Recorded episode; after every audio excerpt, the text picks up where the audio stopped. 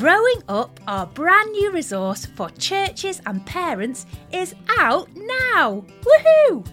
With Sunday school sessions, training videos, podcast episodes for parents, and one for the whole family. All there to help our children navigate the confusion, filter the messages they're surrounded by, and hear God's good story. All our growing up resources point to the Heavenly Father who loves our children even more than we do and has the answer to their biggest questions about who they are and how to live. Together, as families and churches, we can support each other to start good conversations about bodies, gender, and marriage so our children can grow up hearing God's good story. Head over to the website faithinkids.org and find out all the details about growing up.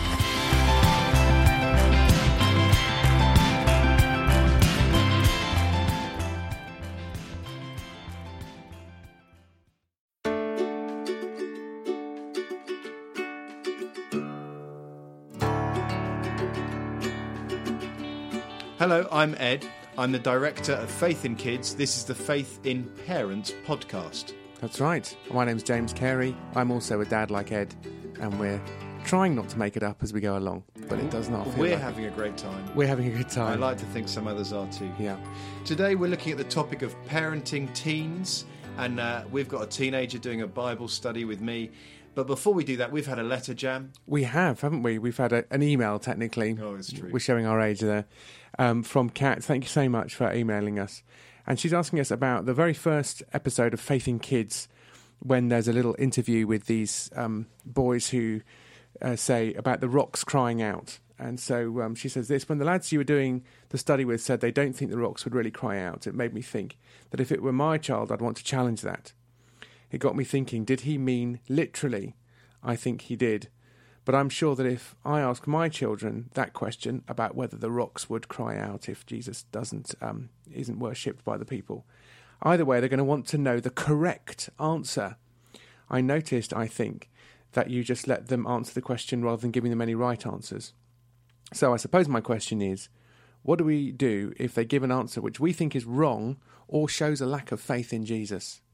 That's a great question. Thanks, Kat. And the boys in question were small, weren't they? They weren't teenagers. They were, uh, I think they were about nine and 11, or maybe 10 and 12. And I do think age has a lot to do with this question. yeah. So, uh, in my thinking, I separate into sort of three blocks. That is under sevens, eight to twelves, and thirteen and over. So under 7s uh, they're not conceptual thinkers. They're very concrete. So for under sevens, most questions need a solid answer. Right. And Kat, you've said that your children are about that age. So it makes sense to me that when you're talking to your children, they want solid answers, and so you want to give them solid answers. I think that makes perfect sense. I think over eight or thereabouts, children are starting to uh, work through different ideas and weigh them one against the other and work out which one is the most likely and what are the different options. So I think at that age, as I did with that study, I want to give them that space to listen to their reasoning, to listen to their thinking. Yeah. Uh, and on that, I do think wherever possible, we do want our children to do the thinking for themselves, to work through the issue, come to a conclusion, and to work out what that might mean for life. If we just tell them stuff, firstly, they don't think very much. Uh, listening doesn't require as much brain power as thinking and talking Yeah. and so they might hear the right answer, but they we're not training them to work things through for when we are not standing next to them and they have one of these things to work through on their own. And then finally, teenagers. I think teens are wondering, does it work? Is it plausible? So not just is it true or what's the right answer, but what do I think of that? Do I want to own that? Is that me? Uh, how will that stand up to other people? Will they argue? Will they think it's ridiculous? So in those situations, again, I, I want to give teenagers the space to say, no, I don't think that's true. I, Right. doubt, I doubt that happened. I'm not sure why anyone would think that. Yeah. To be able to just talk them through, well, why do you think that? What What are you basing that on? What assumptions are you making? Yeah. it's hard, isn't it? I mean, different ages, different personalities, different kinds of kids. Hmm. I mean, we looked at that in the last Faith in Parents podcast, didn't we? Where it's like you have to you have to do this for your kids based on their personality, and God has chosen you to do this with those kids with His word, and you've got all the tools, and it's not going to feel like you're doing it right all the time. But you know that these are some of the things you want to be thinking about. And a huge encouragement is I've just generalised the wonder of how God invented families. Hmm. Is He put children in a family so the parents get to know those children better than anyone else. Ed's banging the table here now because he's really he's, he's he's delineating groups and things with his hand on the table. So, so you don't need to listen to Ed's generalizations and uh, stereotypes, and my t- uh, and my teen must be Yeah. like this. You know your own children better than anyone else. You get to work out: are they just frustrated when they listen to me, or do they really just want an answer? And in fact, when I don't give them an answer, they're very frustrated. Yeah, and I think therefore, if if reading the Bible with our kids is something that hardly ever happens, then the the answers they give will will be under a lot of pressure. It'll feel like they have to give the right answers. Whereas if this is something that we do regularly, maybe once, twice a week, maybe every day, that would be great, but not always possible. Then it's just part of a conversation, isn't it? And so you don't need to correct everything because it just becomes real, really burdensome. Hmm. But also, it stops being a conversation. So I think it needs to be a long running conversation that will come back, you know, and ebb and flow. And you may have this conversation when they're five, and you may look back at this passage when they're eight, and they realise that they're not the person they were when they were first looking at this passage, and then they may look at it again when they were fifteen.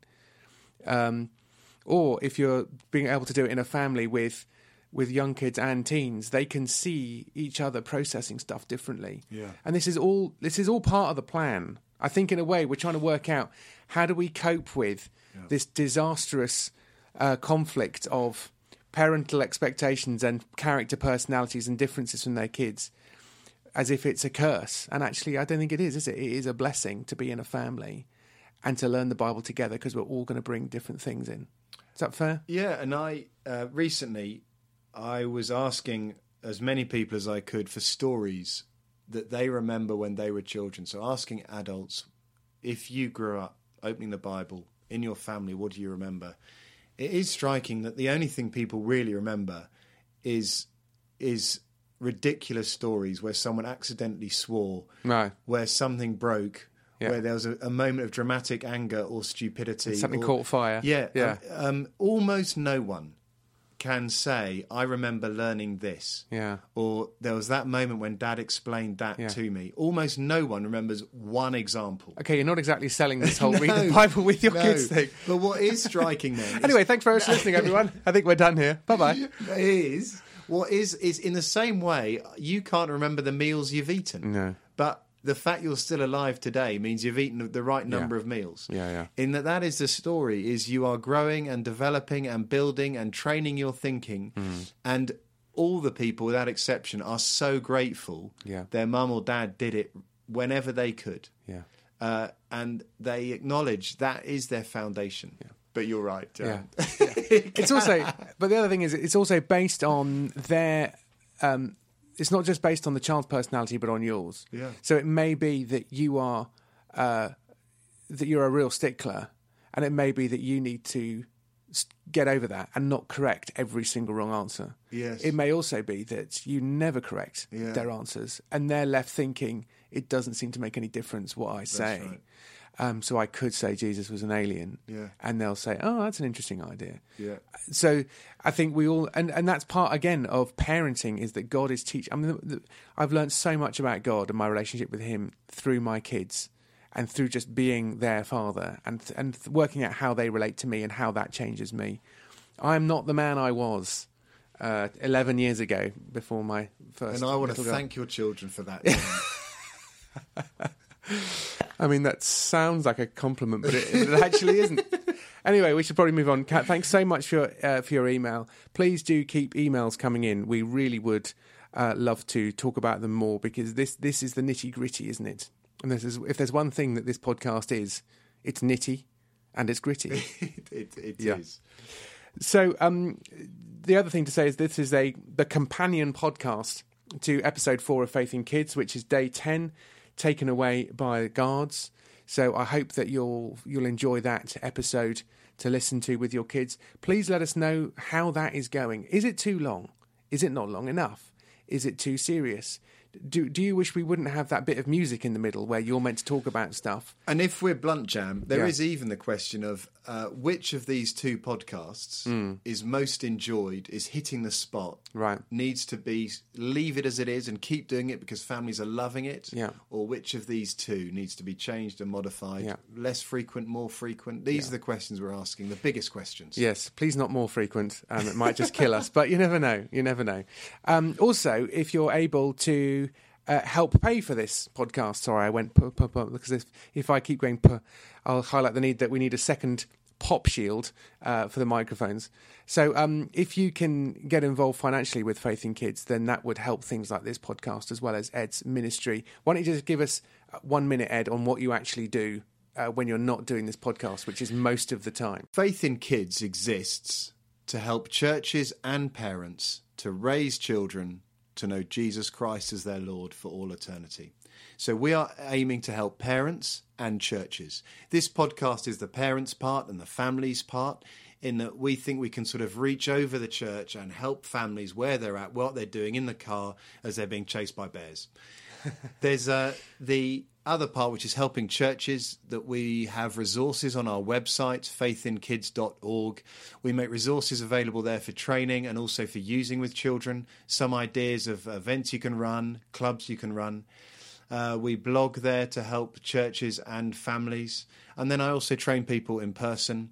And we as a team have published a book, which we've talked more about on this podcast, which is The Wonder of Easter.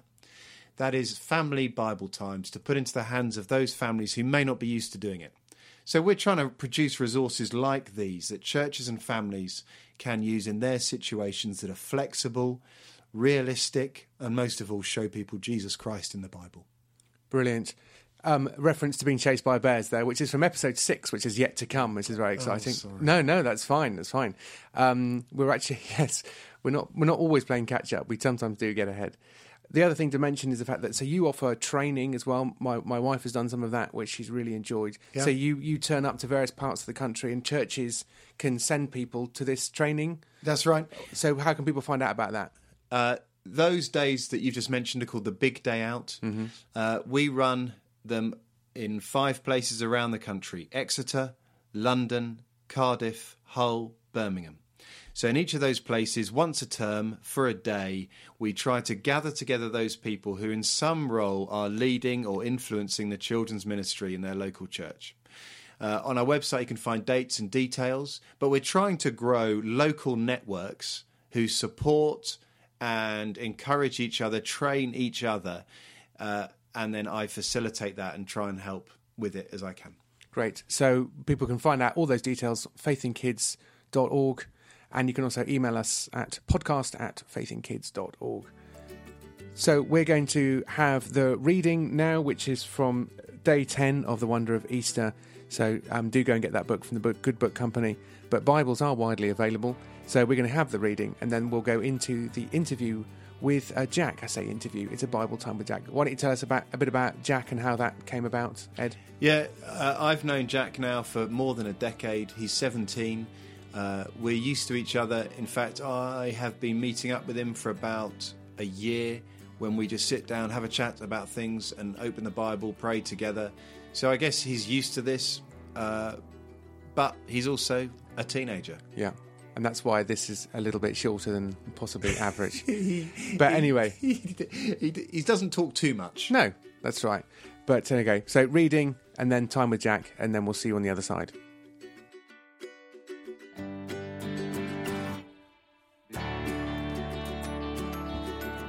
Our reading is from Luke chapter 22, verses 47 to 54.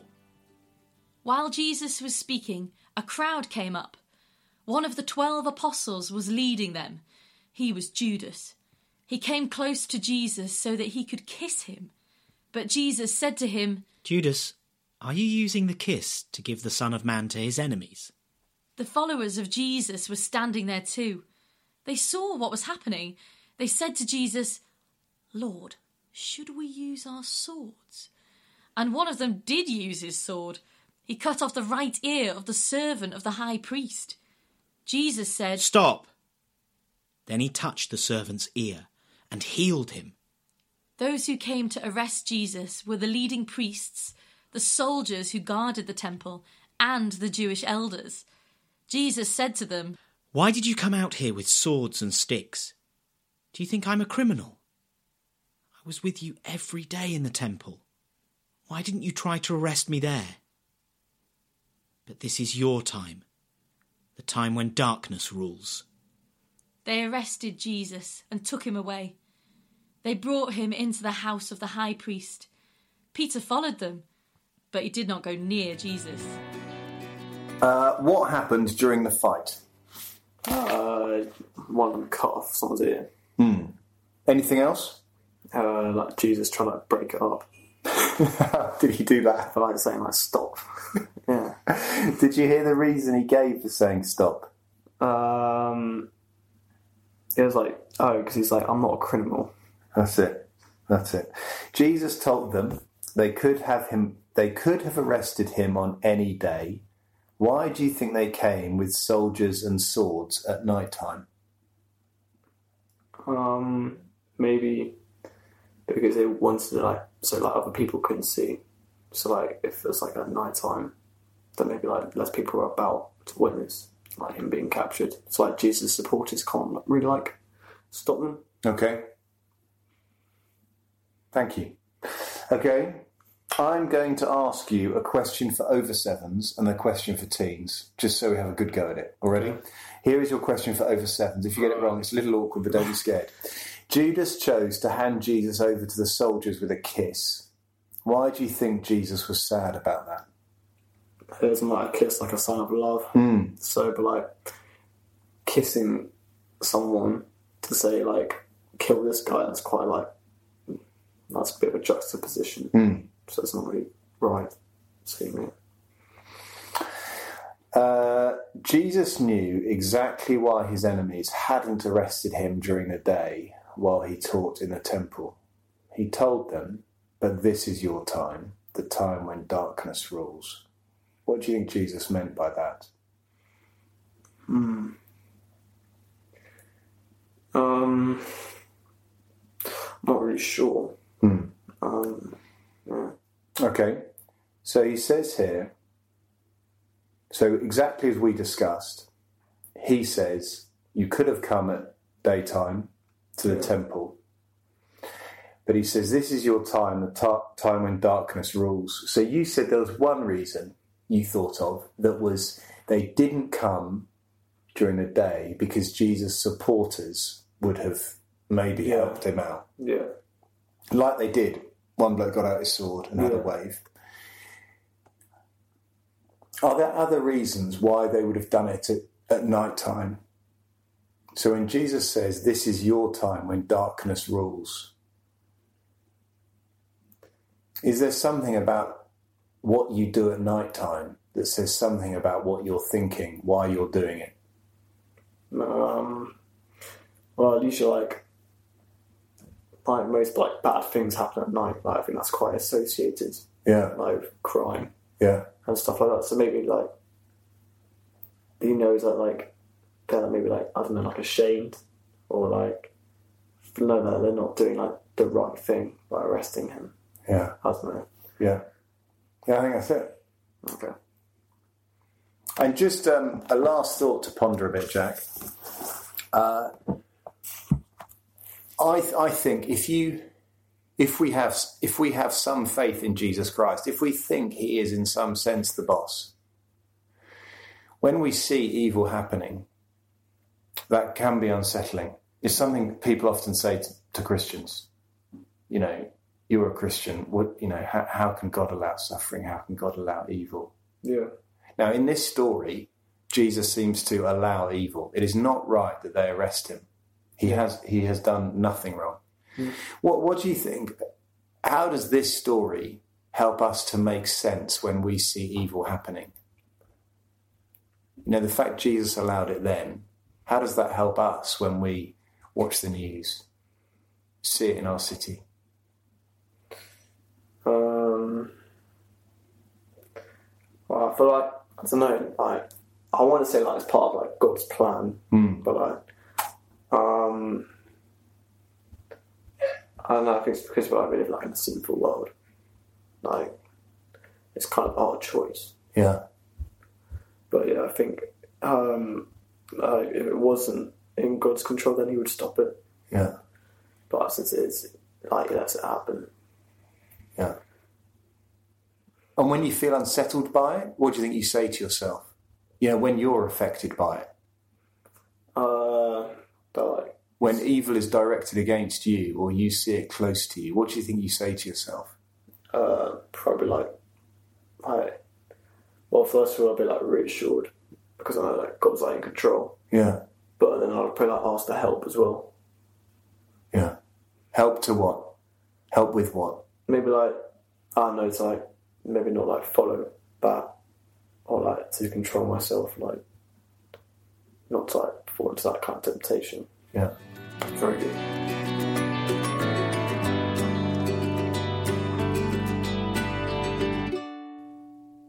So that was you and Jack. How do you think that went? Uh, I'm mainly delighted he was willing to do it. Yeah. Uh, I think as a, uh, teenagers are, much more self-aware. Um, they feel a little more awkward. So I think to be recorded doing a Bible time with me isn't isn't the easiest thing. Yeah. But he was lovely, and he Would he been? Would he have been much more communicative if you hadn't been recording it? Do you think? no no I don't- he may have been a bit more, but Yeah. I I think when we read the Bible together. Uh, I I really do fight the temptation to do all the talking Yeah. and to fill the silences, because he is happy to answer questions and he is happy to talk. I just have to ask good questions. Yeah. I just have to allow him the space to talk. So I tried to do that with in that time you heard, and uh, it, it was in honesty it was the first one of these I had recorded. Right. Uh, so I think probably I've learned since then a few things about how you can, in a recording, a few things you might be able to do just to help both of you to relax a bit more, to Yeah. be more normal. Yeah. I uh, get asked a lot with this book that we're taking these studies from, The Wonder of Easter. Will this work with a teenager? I think often by the time parents have teenagers, the idea of sitting down to open the Bible feels like an awkwardness and a trial too far. Right. So what I try to say is uh, this: we have a question each day for teenagers. So we're we're imagining that maybe uh, you have people who are doing this might have children of a range of ages. Yeah. If you only had a teenager, I think you would still start from the beginning. Yeah. But you might just say, "Look, I'm sorry, we're just going to have to run through the fives to sevens question just to get through it." Yeah. And uh, deliberately, I've tried to make the teenage questions questions that allow them to say, no, I don't think it does, or more open ended, Yeah. allowing them to think it through, to work out is this plausible? Is this coherent?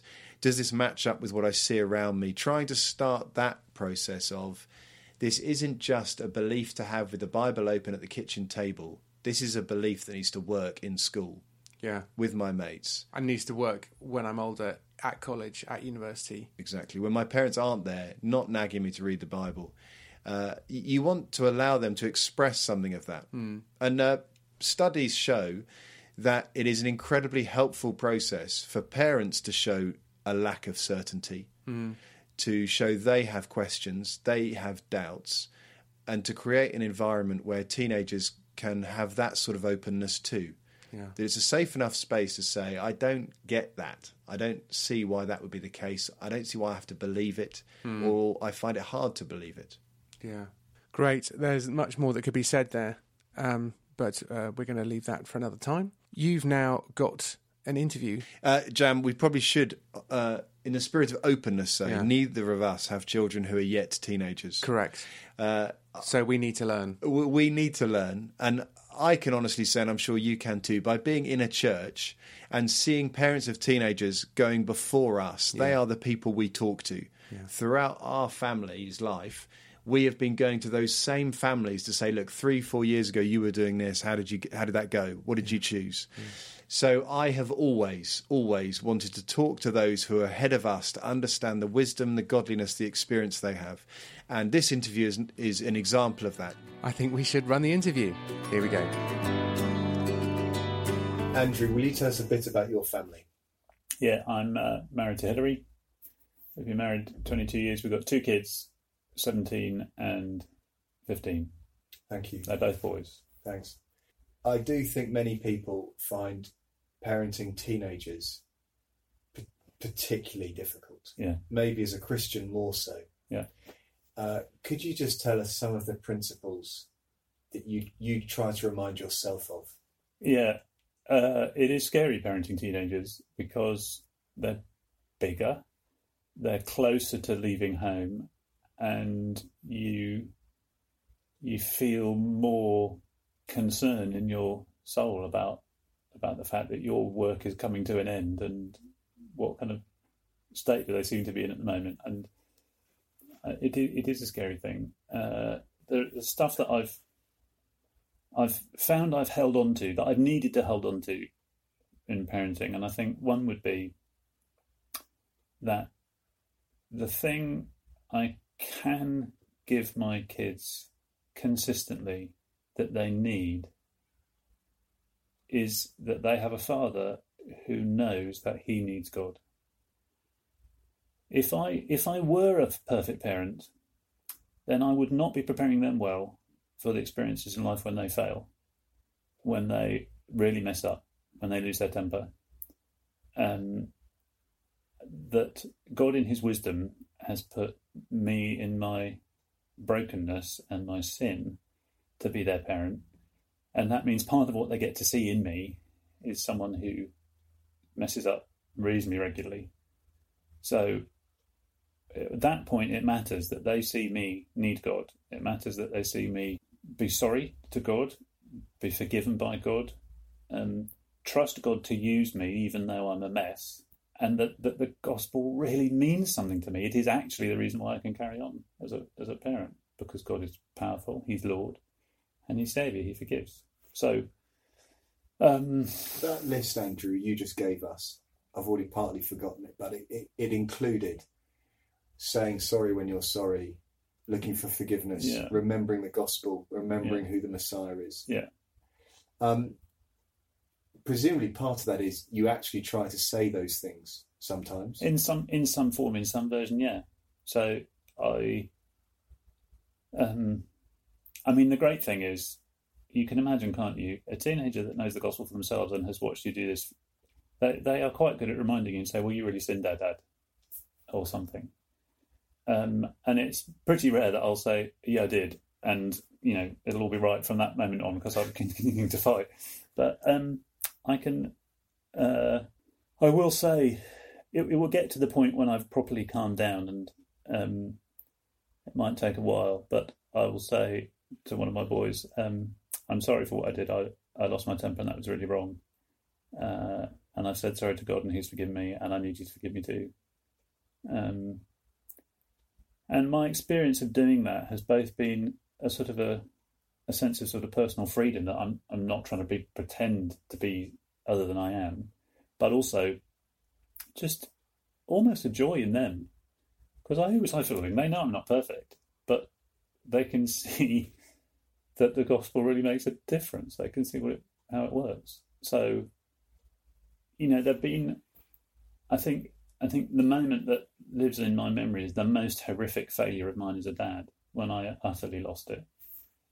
Has, to some extent, you know, remained as a as a as a blessed scar in me because it, it keeps telling me how much I I need him, and I can't, you know, if I ever thought at that point, I mean, it was a number of years ago now, but if I ever thought at that point that I could pull it off and convince them that I basically knew what I was doing, that that destroyed that destroyed it. So I, I I carry on as a dad because I believe that God's made me their dad, not because I think I'm brilliant. Thank you. You said that was the first principle you hold on to. Yeah. I like to summarize things. So I think the first principle is you remember you are an imperfect dad who needs God as much as they do. Yeah, and and if they get to see me needing God, then I'm already blessing them. Thank you. You had something else you were thinking of? Yeah, another thing I was thinking of was that um, that it's easy as a parent to respond to your child motivated by fear over what they're becoming or the decisions that they're making or the character trait that they're just revealing, uh, and you find that it you, can feel offensive. You can feel like it's a it's a hateful thing, and then we're frightened, or they're making decisions. They've got habits which you don't think are, uh, you know, they're not they're not habits that you think are wholesome. And funnily enough, I've noticed that I can completely forget how similar I my own habits can be. Um, and sometimes the fact that your kids behave in a way that's like the way you behave means you're really sensitive to it in them because you already don't like it in yourself. But um, come back to the thing I started. It's easy to respond out of fear of what's going to go wrong or going wrong, and I think that it is better if I can take a moment to put my fears in a prayer to God and ask Him to take those and that that if I can trust him for that, then that frees me instead of responding out of panic, um, just to listen a bit more carefully to my kids and hear what, try and hear what's really being said and try and understand where they're coming from and to see it from their point of view.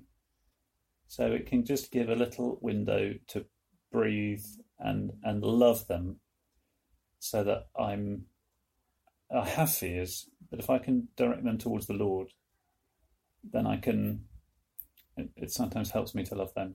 I, I so often get that wrong, and sometimes I get part way through a conversation, I have to think, hang on a minute, I've got to shift direction here. And practically, that might mean if if you suddenly feel that sense of fear on a Monday, as Mm. you see a decision hmm your child is making, Mhm. you might deliberately think Tuesday and Wednesday are going to be prayer, love, care, to just give yourself the headspace to just get to a point where you can trust yourself to speak to them. Yeah, that sounds very sensible, Ed. I, I should do that. No, what it tends to be is I see something on a Monday, Yeah. um, and then I do nothing for ages because I'm lazy. Or it will be that you know I see something and my wife sees something, and we react in different ways. Okay. and and actually I feel her fear, which prompts me to do something I wouldn't have done otherwise because I'm lazy. Okay. So that could be a real blessing. But I, I mean, I don't think it has to be a two or three day process. I think it can be a, a, a even a twenty second thing Okay. to say, Lord, here is here is my worry. Um, I will please help me to trust you with that, and help me to listen and love. And it's not I don't. I, if I'm being a, if I'm getting it righter, it doesn't mean that I don't do anything because I'm not worried. It means that um, what I do is motivated by love in the foreground Okay. rather than panic. I don't know if that makes sense. It does. You had one more idea you wanted to talk about. Yeah, um, I think it's what it's what Paul Tripp says in a book about parenting teens called Age of Opportunity, and it, it it's it's very precious to me in that when I am conscious that I'm messing up, um, I have to remember that God is my father and my kid's father, and He's parenting me as I'm trying to parent them, and He's fulfilling every promise to me as He's using me in their lives, in all my imperfections, because He's big enough to do that. And He's also using them in my life with all of their imperfections, because He's big enough to do that. They are exposing, because God is lovingly using them to do it, things that He wants to work on in me. Um, and that's a great thing, because it's what a loving father does. And He does it brilliantly in me. So if I try to remember that I need His work and He's promised to do it as an act of His love towards me, um, that encourages me in the times when I'm conscious of how I'm messing it up, because in the end, He holds all the responsibility, and He's at work in every part of the family. And last question, Andrew. Uh, we, particularly on these podcasts at the moment, are thinking about the part the Bible plays in parenting, opening it as a family or Mm. with individuals. Yeah, Uh, and I, I think it is true that with teenagers, you, you can feel like you've missed the boat. Mhm. Uh, could you just give us some insight into? Presumably, it has changed, Yeah. but what can continue? I used to try to read the Bible with my kids when they were really small at night, um, which I quite enjoyed. And I used to tell them that it was the best part of the day to hear from God and His Word. And I would even sometimes tell them, "Yeah, I know we don't feel it's the best part of the day. It doesn't mean it isn't, because God's about to speak to us." Um, but now they're now they're bigger. Um, it works out in different ways. My um, my elder son is still keen for me to read the Bible with him in the morning, and sometimes I wonder if either of us is awake. But um, it's a great, it's a great, it is a great way to start the day. We read the Bible together, we pray together. Uh, we- we're doing two Corinthians at the moment, and um, if he were more awake, his questions would be more troublesome for me. But you know, uh, it's good to do. And the other way is that um, I have, I have found that I can, if something's gone wrong, uh, I can think about a part of the Bible that would be helpful to look at. Um, uh, for example, um, in vigorous discussions about whether going to church is necessary, um, however that particular discussion worked out on that particular Sunday morning, uh, we could come and talk about that in the light of what God says about meeting up, meeting together. Um, and I am conscious in myself that I'm thinking, what will they think of me? What will they say if I suggest reading the Bible now? I, and I, you know, I can feel a bit of a hypocrite, but um, I found that if I can push through that, uh, it's actually a blessing to all of us. And so, yeah, I wish I did it more, but it's it's it's great to bring our lives together under God and hear the way He surprises us and loves us and speaks to us there. Thanks, Andrew. Uh, would you say a prayer for parents of teenagers Yeah. and teenagers? Too? yeah. Dear Heavenly Father, we need you. And parenting helps us see that we are not what we should be at every at every turn. And just when we think something's gone well, something else doesn't. Um, thank you that you are a father of a completely different kind, that your love is pure, that your wisdom is infinite, and you are never confused by how to respond to our children, and you're never confused by how to respond to us. Please, would you help us to know that you're there, to know that you love us, to know that you are for us and you're in control. And please help us to grow in our ability to leave our panics with you, uh, to look for strength and wisdom from you, and uh, to trust you to use us, broken as we are, because that's what you promised to do. We pray these things in Jesus' name. Amen. Okay, thanks very much for listening, everyone. I hope that was useful. And do send us an email if you've got any questions that come as a result of it. They can email us at Podcast at faithinkids.org. Please actually email us. please do, yes. We're desperate to hear what you're thinking. We're in our early days. We're learning a lot. We're really enjoying it. The feedback is is positive. We're we are trying to change things as we hear from you. Yeah. So, and look at the website, faithinkids.org. Find out how you could get to the big day out. Lots of other things, loads of resources on the um, Faith in Kids website, and also follow on Facebook and the tweets. Is that right? You're on Twitter, right? we are. yeah. Great. So, uh, thanks very much for listening, everyone. Speak to you next time. Bye bye. Bye-bye. We need to cut this pause out, Jam, because I've temporarily forgotten.